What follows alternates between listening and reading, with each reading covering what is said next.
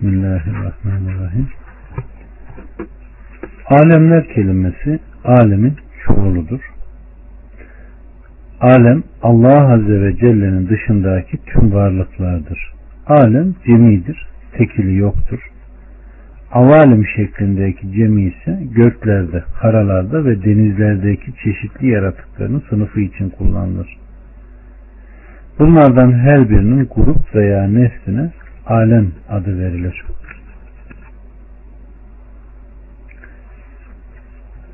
Evet. İbni Ebu Hatim der ki Allahü Teala'nın alemlerin Rabbi kavli cellindeki alemlerden murat bin ümmettir. Bundan 600'ü denizde, 400'ü karada yaşar. Benzeri bir ifadede Said İbni Müseyyep'ten nakledilir. Buna benzer diğer ifadede e, Hafız İbni Ebu Yala, Ahmed İbni Eli, Ali İbni El Müsenna müsnetinde der ki Cabir İbni Abdullah'tan Hazreti Ömer'in hilafeti yıllarında bir yıl çekirge azaldı. Bunun sebebi araştırıldı. Hiçbir haber bildirilemedi. Bunun üzerine Ömer üzüldü. Bir atlıyı Yemen'e, diğerini Şam'a, diğerini de Irak'a yolladı. Çekirgenin görülüp görülmediğini araştırmalarını istedi. Cabir der ki, Yemen yönüne giden atlı Ömer'e geldi. Bir avuç çekirge getirdi ve huzuruna döktü. O bunu görünce tekbir getirdi ve şöyle dedi. Aleyhissalatü Vesselam'dan duydum ki şöyle diyordu. Allah bin ümmet yaratmış, 600'ü denizde, 400'ü karada, bu ümmetlerden ilk helak olanı çekirge ümmetidir. O helak olunca ipi kırılmış, dizi gibi diğerler de ardında gelir. E, bu hadis zayıftır. Amel edilmeyecek derecededir. Evet. Rahman ve Rahim'dir. Din gününün malikidir. Evet.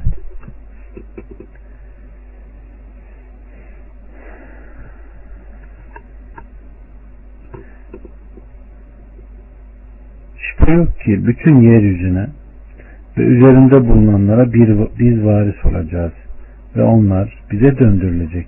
Meryem 40 De ki insanların Rabbına sığınırım, insanların malikine.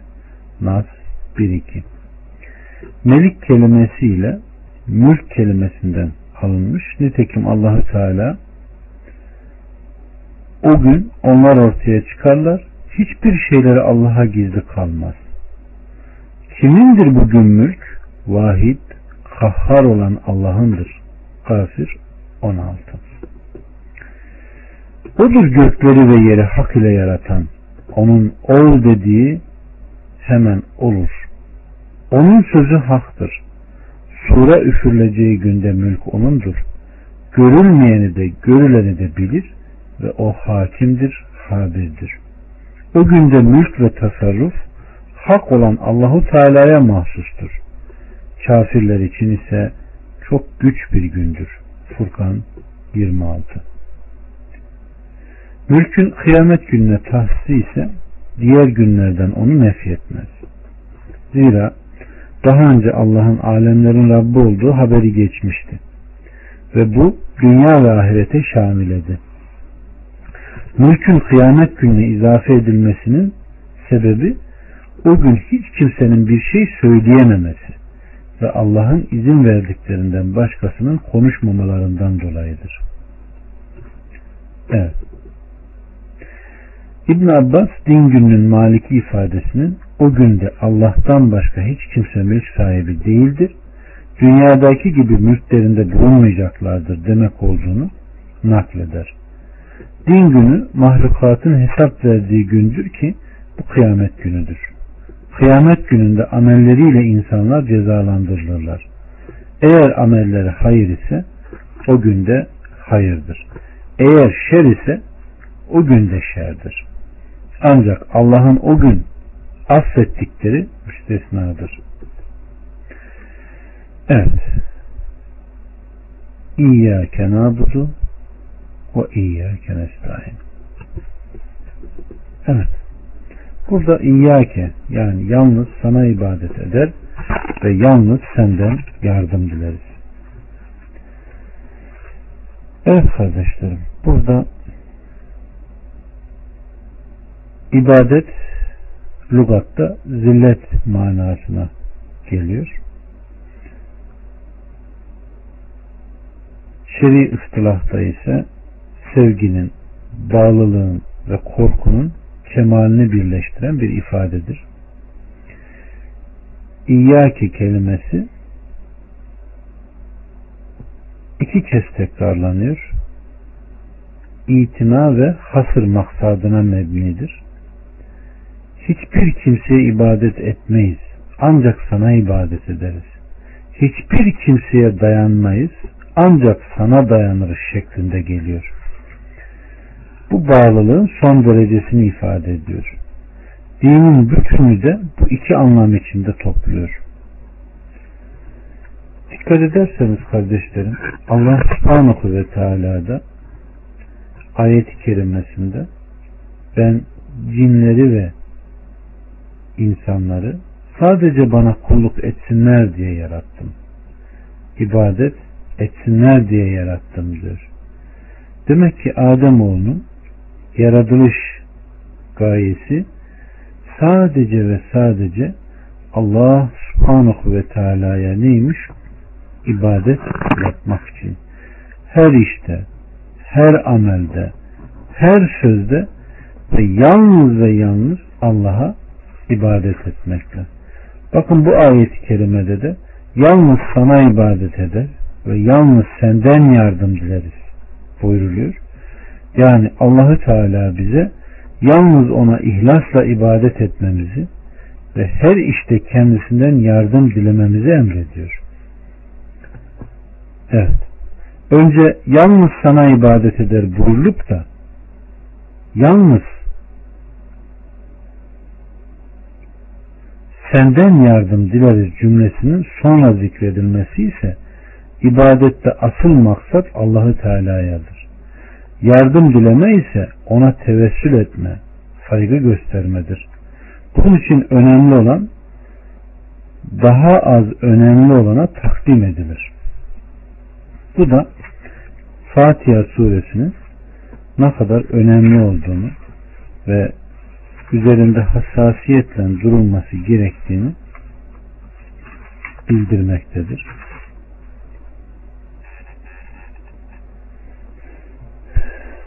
Bizi doğru yola ilet, sıratı müstakim. Başlangıçta Allahu Teala hamd edildiğine göre arkasından isteklerin gelmesi de uygundur. Nitekim hadiste de belirtildiği gibi Allah subhanahu ve teala Fatiha'nın yarısı bana yarısı kulumadır. Aleykümselam ve rahmetullah hoş geldiniz. Ve kulumun istediği kendisindedir. Verilecektir buyurmuştur. Bu durum isteyenin en iyi halidir ki isteneni met etmekte ve sonra kendi ihtiyacını zikretmektedir. Bunun yanı sıra mümin kardeşlerinin ihtiyacını dile getirmek üzere bizi dost doğru yola hidayet et demektir. Çünkü bu dost doğru yol ihtiyacın en iyi şekilde ifadesi ve ihtiyaca en iyi şekilde muhteviyat verilmesidir. Bunun için Allah kulunu dost doğru yola hidayete yöneltmektedir. Çünkü o en mükemmeldir. Buradaki istek isteyenin halini ve ihtiyacını haber verme saadetinde de olabilir. Nitekim Hz. Musa'dan bahsedilirken şöyle buyurulur. Bunun üzerine onlarınkini suladı. Sonra gölgeye çekildi ve dedi ki Rabbim doğrusu bana indireceğin hayra muhtacım. Kasas 24 Bununla beraber isteyenin nitelikleri daha önce geçmiş olabilir. Nitekim balık sahibinin sözlerini zikrederken Rabbimiz Subhanahu ve Teala zulmünü da ona öfkelenerek giderken kendisine güç yetiştiremeyeceğimizi sanmıştı. Ama sonunda karanlıklar içinde senden başka ilah yoktur. Sen münezzehsin. Doğrusu ben haksızlık edenlerdenim diye niyaz etmişti. Enbiya 87'de. Veya istekleri mücerret övgü şeklinde de olabilir. Bazen hidayet kelimesi kendiliğinden müteaddi olur ve bize ilham et, bizi muvaffak kıl veya rızıklandır veya ver anlamını da kazanır kardeşlerim. Nitekim burada şu şekilde ifade edilmiştir. Biz ona iki de yol gösterdik. Belet onda buyuruluyor. Burada biz ona hayır ve şerri bildirdik anlamındadır. Hidayet kelimesi bazen de irşat ve delalet anlamına gelir kardeşlerim. Aynen Allah subhanahu ve teala'nın şu ayette dediği gibi Rabbinin nimetlerine şükrederdi. Onu beğenip seçmiş, kendisini doğru bir yola iletmişti. Nahl 121'de. Ve onları cehennem yoluna götürün. Saffat 23'te. İşte böylece sana da buyruğumuzdan bir ruh vahyettik. Sen kitap nedir, iman nedir bilmezdin. Fakat biz onunla kullarımızdan dilediğimizi doğru yola eriştirdiğimiz bir nur kıldık. Şüphesiz ki sen de doğru bir yolu göstermektesin. Şura 52 Bazen de lam ile müteaddi olunur ki nitekim cennet ehlinden bahsedilirken de şöyle denmiştir. Göğüslerinde kinden ne varsa söküp atmışızdır. Altlarından ırmaklar akar ve derler ki hamdolsun Allah'a ki bizi hidayetiyle buna ulaştırdı. Eğer o bizi ulaştırmasaydı biz hidayete ulaşamazdık. Andolsun ki Rabbimizin peygamberleri hakkında hakkı getirmiştir. Onlara yapmakta olduklarınızdan dolayı mirasçı kılındığınız cennet işte budur diye seslenilir. Araf 43'te. Bizi muvaffak kıl ve onun için ehil eyle manasına gelir. Sırat-ı müstakime gelince kardeşlerim İmam Ebu Cafer İbni Cerir diyor ki tevil ehlinin hepsi sırat-ı müstakim eğriliği büyürülüğü olmayan apaçık yoldur. Bütün Arapların lügatına baktığımızda bu böyledir. Sonra Araplar sırat kelimesini her türlü söz ve davranış içinde kullanırlar. Doğru olana düzgün manasında, eğri olana da eğri manasında sırat tabirini kullanırlar. Selef sırat kelimesinin tefsiri konusunda Allah ve Resulüne ittiba olarak yormuşlar. Sıratın Allah'ın kitabı ve Resulullah'ın sünneti olarak zikretmişlerdir.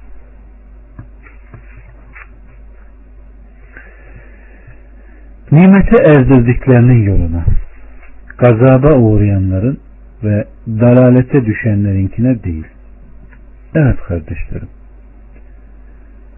Bizi dost doğru yola ilet dediği zaman Allahü Teala bu kulum için ve kulumun istediği kendisinindir buyuruyor. Kendilerine nimet verdiklerinin yoluna kavli celili sırat-ı müstakimi tefsir etmektir ve ona bedeldir. Evet. Nimete erdirdiklerinden maksat Nisa suresinde zikri geçenlerdir. Yani kim Allah'a peygambere itaat ederse işte onlar Allah'ın nimetine eriştirdiği peygamberler, sıddıklar, şehitler ve salihlerle birliktedirler. Ne iyi arkadaştır onlar. Bu büyük lütuf Allah'tandır. Nisa 69-70 İbn Abbas diyor ki nimete erdirdiklerinin ifadesiyle kendilerini ibadet ve taatında nimetlendirilenlerin peygamberlerin, sıddıkların, şehitlerin ve salihlerin doğru yolu olduğu kastolunmaktadır. Bu Rabbimiz Allahu Teala'nın şu kavlinin nazarıdır demiştir. Kim de Allah'a ve Resulüne itaat ederse işte onlar Allah'ın nimet verdikleri ile beraberdir. Evet. Gazaba uğrayanlar gazaba uğrayanların ve dalalete düşenlerinkine değil. Bizi dost doğru yola hidayet et, kendilerine nimet verdiklerinin yoluna. Bunların vasfı ve nitelikleri yukarıda geçmişti. Bunlar hidayet ve istikamet ehilleridir. Allah'a ve peygamberine itaat ederler, emirlerini dinler, yasaklarını terk ederler.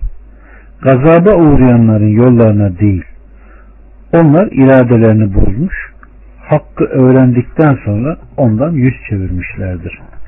Sapıkların yoluna da değil, onlar bilgiyi yitirmişler, sapıklığa dalmışlardır. Hakkı asla bulamazlar. Yani velet dalin kelimesinin başındaki lam ile söze tekit verilmiş. Böylece ortada iki bozuk yol olduğunu göstermektedir. Bunlar Yahudi ve Hristiyanların yoludur. Evet. Ee, Ubey İbni Kaab'dan gelen rivayette ki bunu zikrediyor.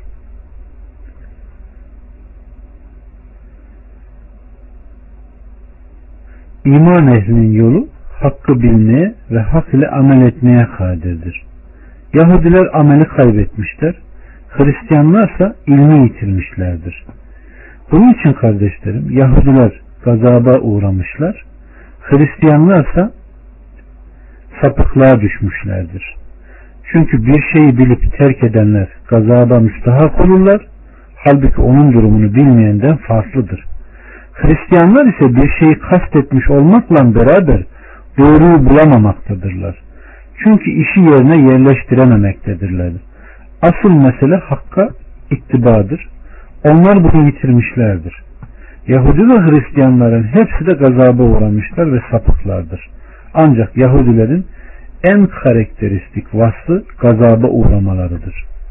Hadisler ve eserler hep bunu anlatmıştır ki dört kitabın dördüne de baktığımızda Yahudilerin hepsi lanetlenmiştir. Allah subhanahu ve teala onların şerlerinden kıyamete kadar bizleri korusun kardeşlerim.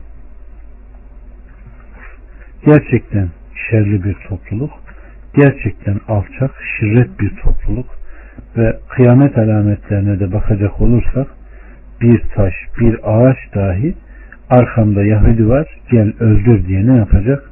Şehadet edecek. Demek ki bu kadar aşağılık topluluklar. Evet. Demek ki kardeşlerim hidayete ve dalalete sevk etmekte biricik kudret sahibi sadece Allah subhanahu ve teala'dır. Ama bazen kaderiye fırkası ve birçok sapık fırkalar Allah subhanahu ve teala'ya değişik isnatlarda bulunurlar. Sen beni böyle yaratmasaydın, sen beni böyle etmeseydin, sen beni müşrik kılmasaydın diye. Halbuki Allah subhanahu ve teala iyi göstermiş, doğruyu göstermiş, hakla batıl yolu o kadar net bir şekilde göstermiş ki yarın kıyamet gününde ben bunu bilmiyordum. Veyahut atalarımız babalarımız sana vermiş oldukları şu ahdi bozmuşlardı. Biz de onlardan sonra gelen nesildik. Onlara azap etmen hasebiyle bizlere de mi azap edeceksin demeyesiniz diye bu vakayı herkesin üzerine ne yaptım? Şahitler kıldım diyor.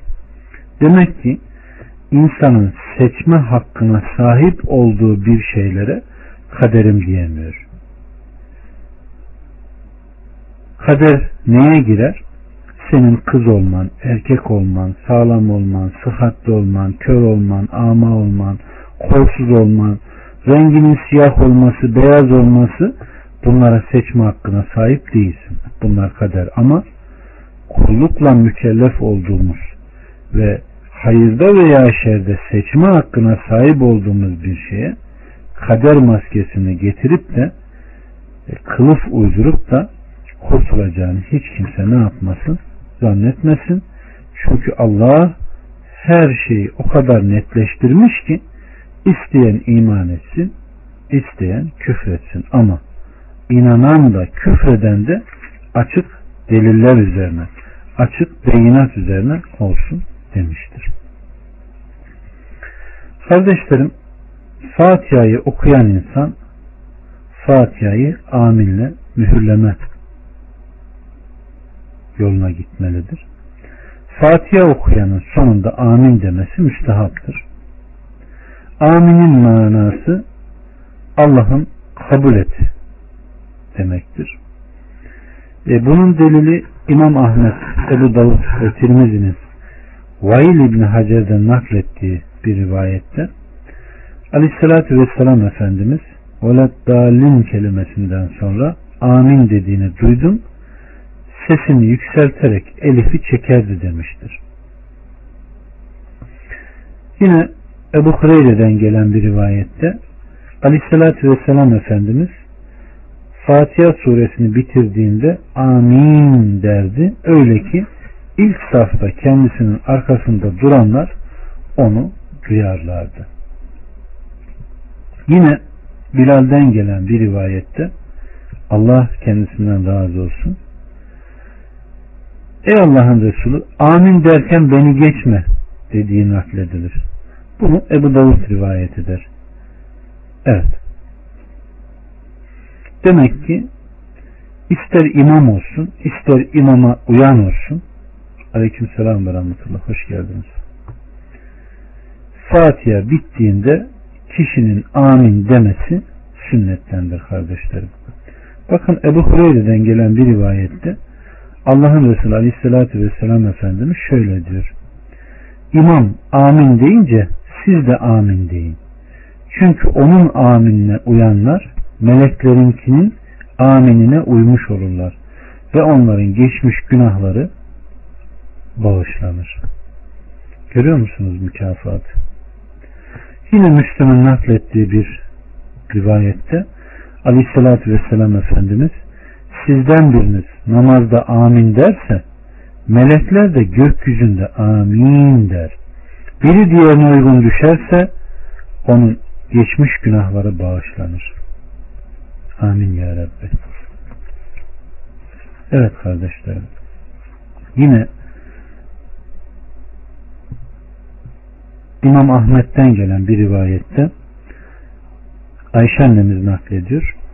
Aleyhissalatü Vesselam'ın yanında bir gün Yahudiler anılmış da şöyle buyurmuş. Onlar yani Yahudiler Allah'ın bize gösterdiği ve kendilerini saptırdığı cuma konusunda bizi kıskandıkları gibi hiçbir şeyi kıskanmazlar. Allah'ın bizi hidayet edip onları saptırdığı kıble konusunda da imamın arkasındaki amin sözümüzde de bizi kıskanırlar. Yine kardeşlerim İbn-i Mace aynı hadisi rivayet eder ama onun lafzında şöyle bir ifade var. Yahudiler sizin amin sözünü kıskandıkları kadar hiçbir şeyi kıskanmazlar. İbn Abbas'tan gelen bir rivayette yani sözün özünü zikredecek olursak Allah Resulü Aleyhisselatü Vesselam Efendimiz Yahudiler diyor sizin iki şeyinize öyle haset ederler ki bunlar bir aranızda yaymış olduğunuz şu selam ve Fatiha'nın sonunda amin sesiyle mescidin inlemesidir der. Maalesef bugün Muhammed ümmetine baktığımızda öyle hallere gelmişiz ki imamın arkasında amin desem neredeyse yanındaki namazı bozup sana şöyle bir çakacak hale gelmiş. Hatta bir gün Ankara'da namaz kılıyoruz. Ulus'ta Zincirli Camii var. Hoca efendi akşam namazını kıldırınca döndü. Arkadaşlar dedi. Görüyorum ki arkanızda Fatiha'dan sonra amin diye sesinizi yükseltiyorsunuz. Bu mekruhtur şeran caiz olmayan bir şeydir diye söyledi. Ben seslenmedim. Namazın akabinde gidip bu hadisi naklettiğimde kendisinin bu hadislerde her ne kadar geçse de biz Hanefi mezhebindeniz. Hanefi mezhebi ise Fatiha'dan sonra amin sesinin söylenmesinin mekruh olduğunu söyledi ve bir daha benim arkamda bunu söylemeyiniz diye uyardı. Kendisine Aleykümselam ve hiçbir şey söylemeden şu söylediğiniz sözleri inşallah sağduyuyla kendiniz gözden geçirirseniz daha iyi anlarsınız deyip çekip gitti. Ama İbn Kayyım'ın da dediği gibi Allah kendisine rahmet etsin. İnsan taklit ehli olunca e, bağnaz düşününce hak bile gelse hakkı reddedecek kelimeler, cümleler bulabiliyor. Ve şeytan onun aklına öyle şeyler getiriyor ki hakkın kabulünü dahi zorlaştırıyor. Böyle bir durumda karşıdaki insanın üzerine gitmeme gerekir. Çünkü bizim görevimiz davettir. Doğruyu söylersin, çeker gidersin. Hiç kimseye doğru budur diye kabul ettirme diye bir şeyimiz yok. İlim davettir kardeşlerim. Eğer bundan öteye gitti mi, ilim bitti mi, cedel gündeme gelir ki bu da haktan hiçbir şey ifade etmez. Ayrıca Fatiha suresiyle alakalı Allah Resulü Aleyhisselatü Vesselam Efendimiz Fatiha okumayanın namazı yoktur. Namazı güdüktür. Namazı güdüktür demiştir. İmamın arkasında dahi olsanız İmam cehre okuyorsa siz hafi, hafi okuyorsa yine siz içinizden okuyun. Ama her kim imamın arkasında Fatiha okumuyorsa onun namazı yoktur demiştir. Bununla alakalı birçok rivayet gelmiştir. İster ferden, ister cemaaten. Hangi halde namaz kılarsak kılalım, kılan her kişi namazda Fatiha'sını her rekatta okumak mecburiyetindedir.